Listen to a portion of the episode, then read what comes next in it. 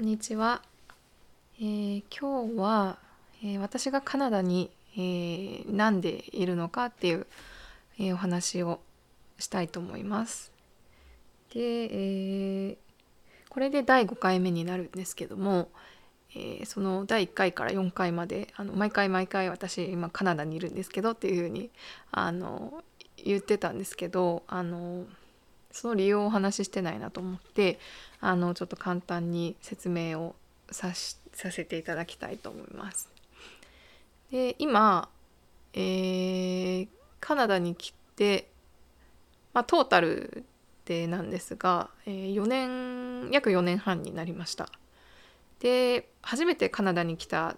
のが、えー2015年の4月なので本当にちょうど今頃4月の半ばだったのであの本当に今頃なんですよね。6年前。ちょうど6年前の今頃に、えーカナダに来ました。で、えーまあそもそもなぜその6年前にカナダに来たのかっていうところをまたさらに遡るんですけどまあもともとその海外への興味っていうのがまあうっすら芽生え始めたのが多分10代の前半とかかな。でなんかそれっていうのは結構あの洋画が好きでとか洋楽が好きで憧れてっていう方すごく多いと思うんですけどなんか私の場合、まあ、映画も音楽ももちろん好きなんですけどあんまりそういう感覚はなくってでもなんかこうなんか漠然とその海外なんか違う文化だったり言語だったりっていうのにそのまあテレビを通して見る当時10代前半の私はそのなんか漠然とした興味があったんですよね。なんか憧れっていうのもなんかちょっと違うんですよね。憧れというよりはその興味がただただあるっていう感じだったんですよね。でで私そうですねあの高校通っていた高校があのカトリックの高校でしてであの別にインターナショナルスクールではないんですよ。あの普通の一般のあの、まあ、私立高校だったんですけどそその学校っていうのが結構そのまずあの校長先生がドイツ人だったりとかして、まあ、あとはそのそうですよね。あのシスターが、えーまあ、いろんな国の方アメリカ人とかフランス人がいたかな。イタリア人もいたかな。そうなんかそういう感じであのーそうですね。多分そこで直接のそのなんだろう私生活その毎日の自分のリアルな生活の中にあのー外国人の方が入ってきたっていうのがそれぐらいその高校の入学が大きかったんですよね。であまあまあ中学生の時にあの同級生お友達であの韓国人のお友達はいたんですけどまあでもその子はあの日本で生まれて育っていたのであのそうですねそんなにまあ外国人とは思って接してなかったんですけどね当時は。うん、でまあまあそれはいいんですけどまあなのでその高校に入ってであとですねその高校っていうのがなんだろうな、まあ、ちょっとあんまり詳しく 言うと分かってしまうのであのあれなんですがあの、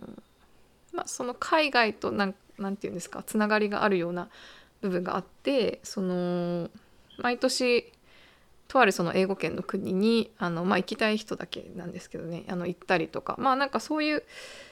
環境だったのでそこでもでその何て言うんだろう10代の前半にあったその漠然とした興味があの結構そのリアルなものにもう少しなるんですよねそこで。まあでもあのだからといってその英語を勉強したりとかっていうことは特になくて、まあ、もちろんその高校英語普通にあのクラスであるものは勉強してでそのまあ教科としての英語は得意ではあったんですけどまあまあその話せたり聞けたりっていうのはないですよね。その本当に一般的なあの日本人の高校生の子が勉強する範囲の英語で、まあ、その中で得意で好きだったっていうぐらいでしたね。でまあでそういう漠然としたなんかいいな興味あるなっていう気持ちを抱えながら、まあ、そのままどんどん大人になるんですけどで、まあ、もちろんその間にそのカナダに初めて6年前に来るまでの間にあの旅行っていうのはたくさんしました。アジアの国、まあ、中国韓国香港タイ台湾カンボジアとか、まあ、あとメキシコアメリカも行きましたしグアムも行ったかな結構旅行はあのするチャンスがあってあのそんな感じで旅行はしてたんですけどまあでもあの英語もまだその時点では全く話せないんですよね。であのまあ、その後ですね社会に出て働くんですけどあの、まあ、一つの会社であの割と長く勤めておりましてでまああのその会社を一度辞めようっていうことになった、まあ、なったというか決めたんですよね。で、まあ、その時に思ったのがそのやっぱり日本の会社って一度こう入ってしまうとあのなかなかそのまあ、こっちだと結構あるんですけど1ヶ月バケーション取るとか、まあ、1ヶ月とも言わなくてもねあの2週間3週間ってバケーションがあったりとかでそういう長期休暇をあの利用してあの長期で旅行される方とかもこっちだといっぱいいるんですけどな日本ってなかなか難しいですよね。あのまあ、一般的なあの普通の会社に勤めればなかなかそういうことって難しいと思うんですけどえ、なのでまあそのどうせ一度辞めるならそのまあ、すぐね次の仕事を見つけてもよかったんですけどあの、まあ、その機会を利用して、まあ、ずっと、まあ、挑戦したかったその英語を勉強するっていうことをしてみようかなと思ったんですよね。でまあもちろんそれはあのその辞める辞めてすぐあの決めたことじゃなくて会社をあの会社を辞めるってあの計画する中でその浮上した案だったんですけどね。でなのでまあそのどれぐらい前かな？半年後に辞めますっていうぐらいのタイミングで会社におそらく行ったのかな。でまあそれと同時にそのカナダへの、まあ、語学留学ですよねっていうのも同時に始めました。でで当初あのそうですね23ヶ月だけ行こうかなっていうような気持ちでいたんですけどまあ実際にその計画を始めるとですねあの、まあ、結構足りないぞっていうことが分かってくるんですよね。そのある程度話せるようになるにはまあ最低本当に最低最低でも半年はいるんじゃないかっていうそのなんだろうそのエージェントの方ともお話をしたりしたんですよね。やっぱり当時分からなかったのでそういうもちろんそのエージェントの利用料とかもあって、ね、お金はかかってしまったんですけどそういう方に頼って計画を立てていたのででまあそのそういうお話をする中であの、まあ、6ヶ月ぐらい行けるならねいいんじゃないかっていうことになってで、まあ、私もそう思ったのであの結局最終的に6ヶ月カナダに滞在しようっていうことになりました。でそれが6年前の、まあ、4月ですね。でこちらに来てであの、まあ、すぐに語学学校に入りました。で、まあ、そこでそのクラス分けのテストがあるんですけどあのどれぐらいだったのかな？なんまあ、でも全然低いレベルですよ。あのそこから始めてで5ヶ月ぐらいあのいたのかな。その学校にいました。でまあまあでまあなのでその6ヶ月って本当にあっという間に過ぎていくんですよね。でその、まあ、2015年に初めてカナダに来てその半年後にまあ帰ります。日本に帰国をします。ででその時のその6ヶ月を終えて帰る時の気持ちっていうのが、まあ、結局、まあ、その今から思えばあの、まあ、半年でその何もその前準備がねない人がこう英語圏に行って語学学校に入ったところで半年ではやっぱりね話せるようにはならないですよね。そのまあなんかその話せると一言に言ってもいろいろ幅があるので、まあ、もちろんその6ヶ月の前に比べればあの成長はしましたけどそのなんかその何て言うんだろうなんかなんかモヤモヤしたものが残ったんですよねまだあまだこの描いてたのとちょっと違うなっていうようななんか感覚が残りつつ帰国をするんですよね。ででまあいろいろなことが起こるんですが、まあ、ちょっとあの今回はそのカナダっていうとこにフォーカスして話すのでその、まあ、ちょっと私生活のことは省きますね。でで翌年の夏に、えー、今度はワーキングホリデーのビザを持ってカナダに戻りました。で、まあ、その時の気持ちっていうのはそのまあそもそも最初半年だけって思ってきましたよね。で一回帰帰国してで私英語全然あのまだまだだなっていう気持ちがあってでもっと成長したいと思ったんですよその時に。それででまあその時に思ったのがあの、まあ、ワーキングホリデー年齢的にもその、まあ、ビザも取っていなかったので最初の、え、滞在の時にあ使えるなっていうことでで、まあ、あとはその考えたのがその最初の半年だけ滞在していた時って本当にが語学学校に行くだけの生活だったんですよね。もちろん現地のそうだな現地の友達も2人23人はできたのかな。まあでもなんだろう日本に興味を持ってくれてってっていう方たちでなんだろう言ったらそのやっぱ生活をするっていうとうん生活をするっていうあの風ではなかったんですよね。そうで2回目戻る時に思ったのがじゃあ今度はあのもっとその次の滞在では生活をしようって思ったんですよ。っていうのはあの、まあ、勉強は自分でするとしてあの働いてその現地の社会に触れるっていうことを思ってまあそうすれば自然にね英語も伸びるだろうと思ったんですよ。まあまあまあとにかくまあいろいろありますけどいろいろ言えるんですけど言い出したらあの、まあ、シンプルに戻りたかったんですよね。そうカナダが本当に大好きになってもう一度チャレンジしたいと思ったんですね。でそれでその翌年の夏に、えー、ワーキングホリデーのビザを利用して、えー、戻りました。でまああのー、現地の、まあ、とあるカフェで、えー、1年働いたんですがでそのまあ順調にねまあ順調でもないかな。まあいろいろありました。やっぱりあのその前に半年いたとはいえあの働くっていうことがまた今度は初めてのことだったのでその もう英語も本当に話せないんですよね。全然わからない状態でお仕事始めたのでもう本当に最初の1ヶ月とかは本当に本当にもう何もかもわからなかったです。でたくさん怒られたしなんか泣きましたね。本当に泣きました。ずたくさん泣いてなんか悔しいのと悲しいのでたくさん泣いてでもあのすごく幸いなことにあのその時の本当にだから私のカナダでの人人生初めてのカナダ人の同僚っていうのがそのカフェにいたキャサリンっていう女の子だったんですけど白人のねで彼女がね 本当に優しくてなんか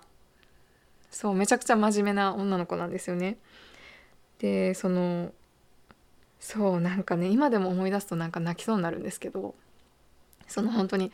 さキャサリンもその 日本から来たそのわけわかんないその私ね英語喋れないこの私を本当によくしてくれるわけですよね。でそのお店のオーナーからねたくさん怒られて私が、まあ、その裏で泣いたりしてるのを見てでその彼女はそのなんかそのあなたはそのなんだろう今英語は話せないかもしれないけどでもすごくあの一生懸命働くっていうのはあの分かってるし私はあなたと働くの大好きだからって言ってくれたんですよ。そう。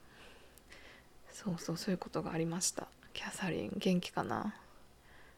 そう。でまあまあまあ。でまあそのお店はねあの3ヶ月後ぐらいかな。辞めるんですけどあのいろいろあってね。そう。でまあまあでもそのワーホリの経験っていうのはその順調に、まあ、山あり谷ありですけどまあ続くわけですよ。でその期限ビザの期限が1年で切れるのでそのもうすぐ切れるなっていうまあ23ヶ月の時点ですかね切れる。で今度はその別の感情がまた芽生えてくるわけですよ。最初は英語が話せるようになりたいで帰って話せなかったじゃあもう一度チャレンジしようで2回目チャレンジして1年滞在してもうこれで終わりにしようと思ってたんですよ最初は。日本に帰って仕事を見つけてまあ運が良ければねその英語に関する何か仕事ができればいいなとかいう思いもあったんですけどまあとりあえずまあ帰って仕事を見つけてもう日本でのその生活を再開しようというふうに思ってたんですよね。でもそのいざワーホリがもうすぐあと23ヶ月で終わるっていう時点に来た時にあ帰りたくないってなんか思ったんですよね。ででそのなんかねその帰りたくないっていう思いがそのなんだろう。その自分でもなんか説明がつかないんですよね。でこれは何で私は帰りたくないんだろう？なんでいたいんだろうっていう。で結局でもいたところで何をしたいんだろうっていうことに結構なんかそこで一番私のその4年半の今のところですけど4年半のそのカナダ生活の中で結構一番大きく悩んだ時だったかなと思うんですよね。で結局答えがその時は見つけ出せずにでもねそのなんか今その何かわからないけど帰りたくないっていうそのなでもこれが何なのかわからないっていうそのモヤモヤした状態で一度日本に帰ってしまったらもうなんか帰ってこれないなって思ったんですよねその時に。それってそのまあビザ切れてしまってはあの不法滞在になってしまうんでね。あの一度そのビジター何て言うんだろうな。そのワーキングホリデーってその労働許可がついたものなんですけど、まあ、労働許可を持ってそのまあビザ、まあ、そういうビザですよね。そう,、まあ、そういうあのものなんですけどあの、まあ、ビジター滞在だけできるよっていうそのステータスにすることができるんですよね。まあ、あのでも労働許可はないのでお仕事はできないんですがでまあこれでとりあえずそのこのモヤモヤが何か分かるまでカナダに残ろうって思ったんですよ。でそのビジターのステータスにして多分23ヶ月その状態だったのかなでずっと考えたんですよ。でその時にとりあえず一旦出した答えがじゃあ次はカナダでカレッジに通おうっていうところだったんですよね。でそのでもカレッジに通おうっていうのがあのまあ今結論から言うと今私はあのカナダで永住をするというところを目指してましてでも結構あの近くまで来てるんですよね。そのゴールに結構近づいているんですけど、まあ、その時はあの永住しようっていううん確信はなかったんですよねそこまでしたいのかなっていうのは分からなかったんですけど、まあ、とりあえずカレッジには行きたいって思ったんですよね。でまあそうとなればあのカレッジに通うためにはその入学方法いくつかありますけどあの準備をしなきゃいけないわけじゃないですかその入学に向けての。でその、まあ、いくつかあるんですが方法は私があの選んだのが、えー、まあその語学学校ですよね語学学校に行ってそのカレッジプレペレーションコースっていうのがを持ってる語学学校っていうのがあるんですよね。そのまあ、どどの語学学校でもあるわけじゃないんですけどあのそういうコースを持っている学校に入るとその、まあ、パスウェイって呼ばれるものなんですけどそのクラスをあの滞りなくもちろんその出席とかね、あのー、ある程度のそのスコアをずっと取り続けなきゃいけないとかあるんですよ。だからそのあるんですが、まあ、そこをその無事ねその決められた規定内で終わることができればイコールそれがそのまあカナダのカレッジに入ってもあの授業についていくだけの最低限の英語力はありますよっていうあの証明になるので。でそのまあ学校によってそのなんだろうなその語学学校が提携してる、えー、カレッジっていうのがあるのでその結構大手の有名なところだとあのカレッジがね選べるところがたくさんあったりだとかあのあるんですけど、まあ、私のところはね小さい学校だったのであのそんなに種類はなかったんですけど選べるあのカレッジのね。でもその私があの入りたいなと思っていたカレッジの提携があったので私はそこであの勉強をしてあのカレッジに入ることになるんですよね。まあ、ただそのあのもちろん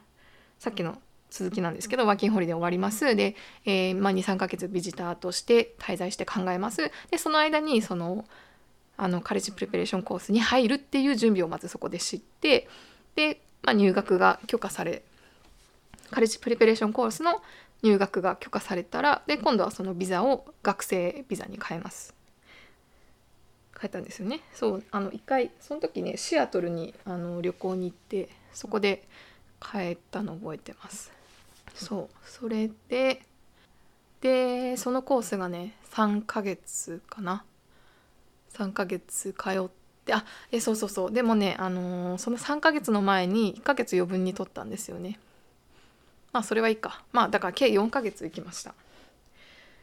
でまあ無事そのコースを終えることができてあのー、一度そのなんだろうカレッジっていうのもその入学のあの時期がありますよね。なのでその一旦その語学学校に対するビザ学生のビザがあの期限切れになったのでそこで、えー、帰国をしました。はい、それが2018年の2月ですよね。そうでまあそうそうでその年にあのあの、まあ、テンポラリーの仕事をするんですけど、まあ、そこであの前回第4回のゲストで来てくれたカミラにそその年に会いました。そうそう。でえー、っとで私のそのカレッジの入学っていうのがあのね伸びてしまったんですよね、まあ、これもちょっといろいろあるんですけど、まあ、結論から言うとちょっとあの入りたい時期に入れなくってで結局入ったのが、えー、2019年の1月から始まるっていうコースに入ることができました。はい、でまあまあ2年間通って今に至るまあ今も卒業しました。はい、で今働いてるんですけどねそうそういう風なんですよ。ですね。なのであの結構、まあ、行ったり来たりというか今の滞在が3回目になりますね。なのでそのまあ6年前に初めて来た時はこんなことになるとは思ってはなかったですね全く。本当に純粋に英語を勉強したい。でその気持ちがどんどんどんどんあの大きくなっていって、まあ、結局は住みたい生活をしたい住みたい働きたいっていうところに至ったんですよね。そうまあ、だからつまりはまあ永住権を取ってあのこっちでまあ生活をするっていうことですよね。うん、そうでまあ好きなことやりたいって思え思ったことをやれているので本当に幸せなんですけどもちろんそれに伴う苦労とかまあしなければいけない努力とかってたくさんあってまあそうですね楽ではなかった、まあ、特にそのカレッジに通っている時は結構学校も行きつつあの働いて生活費も稼いでっていう風だったのでまああともちろんそのカナダの学校その何て言うんですかね英語で新しいことを勉強するということなのでその英語を勉強してるのとはまた話が全く違うわけじゃないですか。第二言語で新しいことを学んでそこで、まあ、成績もその卒業できるだけのものをキープしてやっていかなければいけないのででプラスまあ仕事もある生活もあるっていう風なのであのそうですね結構その一瞬そのねなんかディプレッションになりかけたまあディプレッションそうだななんか結構ディプレッシングしてた時はあるんですけど一瞬だけ。まあでもあの持ちこたえてあの全然大丈夫でしたけどね。でもまあそれぐらい結構あの精神的にも体力的にもそう肉体的にも結構ねきつかったんですよ。そう毎日結構その私もね結構容量が悪いんですよ。なので なんだろう同じ そのインターナショナルスチューデントの友達が例えば3時間で終わらせられる課題が私は倍かかったりとか。まあ、倍とは言わずもなんね、余分に時間がかかったりとかなんかそう容量が悪いっていうのもあって。そうなんですよね。だから結構ねあの毎日その家に帰るとやっぱりあのもう寝ちゃうんですよね。私勉強もあまり集中できないっていうタイプだったので私はもうそのテスト前とか、まあ、テスト前だけじゃないな。もうずっとかな。その、ま、もう常にあるんですよね。なんかテストってその常に小さいものがあってそのミッドタームとかファイナル以外にもちょいちょいあるんですよね。その課題とかもあったりとかして。なので本当にまあ毎日ではないですけどその仕事がない日はでもあのもう家に帰ると勉強できないので性格的にね。だから学校の本当に閉まる時間までなんか11時とかまで結構残って一人で勉強したりとかあのレポート書いたりとかしてましたね。そう。でもやりたいことだったのであのまあ楽しかったたですしまあ楽しかった。全部が全部楽しかったとは言えないけどそのやっぱり勉強したいことを勉強できるっていう喜びもあったしあの自分が望んでたことだったのであの頑張れましたね。そう。はい。でまああの今後なんですけどまあちょっとまだわからないんですがあのうまくいけばその永住権カナダの永住権っていうのが今年中には、えー、申請できるので、まあ、それがどれぐらいかかるかわからないですが勝利に、まあ、来年には永住権降りていたらいいなっていう感じですね。はい、そうなので今今の滞在が、えー、3回目の滞在になるんですけど、あのー、コロナのこともあって結局、えーと、2年半帰れてないんですよね日本に。なので、あのー、まあ今年中まあわからないですけどねあの、まあ、近々帰れたらなとは思ってますけどはい、はいえー、じゃああのまあ以上がなぜ私が今カナダにいるのかっていうのと、まあ、今日に至るまでの、まあ、ざっくりとした、えー、お話でした。えー、あとですねあのついでにあのなんで今このポッドキャストを始めたのかっていうのもお話ししたいんですけどあの本当に何だろうあの結構大きな意味はなくてあのそのパンデミック中にやっぱりそのパンデミック前より話す相手が減りますよね。そう人にやっぱり会えないので。で結構気づくとなんか独り言を言ってることが多くな多くなってることに気づいてででそのふと思ったのがあなんかこれをそのまま録音してなんかポッドキャストにしちゃえばいいんじゃないかなってなんか思ったんですよね。そうあの暇だし。そう時間も今たくさんあるのでそう。でプラスそのなんだろうな。副産物としてそのなんかねそれをそれが目的とかねなんかそれを狙ってっていうことではないんですけどなんかその本当にベースのところはあの自分のなんか日々思ってるあの、まあ、くだらないことからあのシリアスなことまであのなんか人とシェアできたら楽しいんじゃないかなって思ったんですよね。でそうそうなんかでもしかしたらあの世界中のどこかに一人は「あ私もそれ思ってたんだよね」って言ってくれる人がいるかもしれないじゃないですか。でなんかそれって素敵だなと思って。そう。なのでそのなんだろうな。なんかそんな大それた理由はないんですけど、まあ、時間もたくさんあるしそのまあね考えてることもたくさんあるしでまああとはこうやって一人で海外で生活をしてるっていうところであの日々面白い発見だったりねまあ悩むこともあるしあのまあ、そういうところを人とシェアできたらいいなっていう本当にそれだけです。なのでそのポッドキャストのタイトルも これやろうって決めた時に本当に適当に作ったんですよ。その画像も適当に 自分のカメラロールにある自分の子供の頃の写真で。であポッドキャストのタイトル何にしようかなと思った時になんか本当にもう独り言なんですよ。もう基本は独り言なんですよ。全部独り言。なのでそう。で独り言をそのままって思った時に独り言にしては大きいよなと思ってそう。なのでスーパーラウド独り言っていうのにしようかなってもう本当になんか5秒ぐらいで決めました適当に。そう私結構そのなんかねやろうって思った時にやらないとあの面倒くさくなってしまうですよね。結構。なのでもうパッとアイデアが浮かんだ時にパッと形にする。なんか形にするって言ったらなんかね大それた感じですけど。もうまもう適当なんですよ。そう適当なんです私。本当に。適当なのでそういうノリでやってます。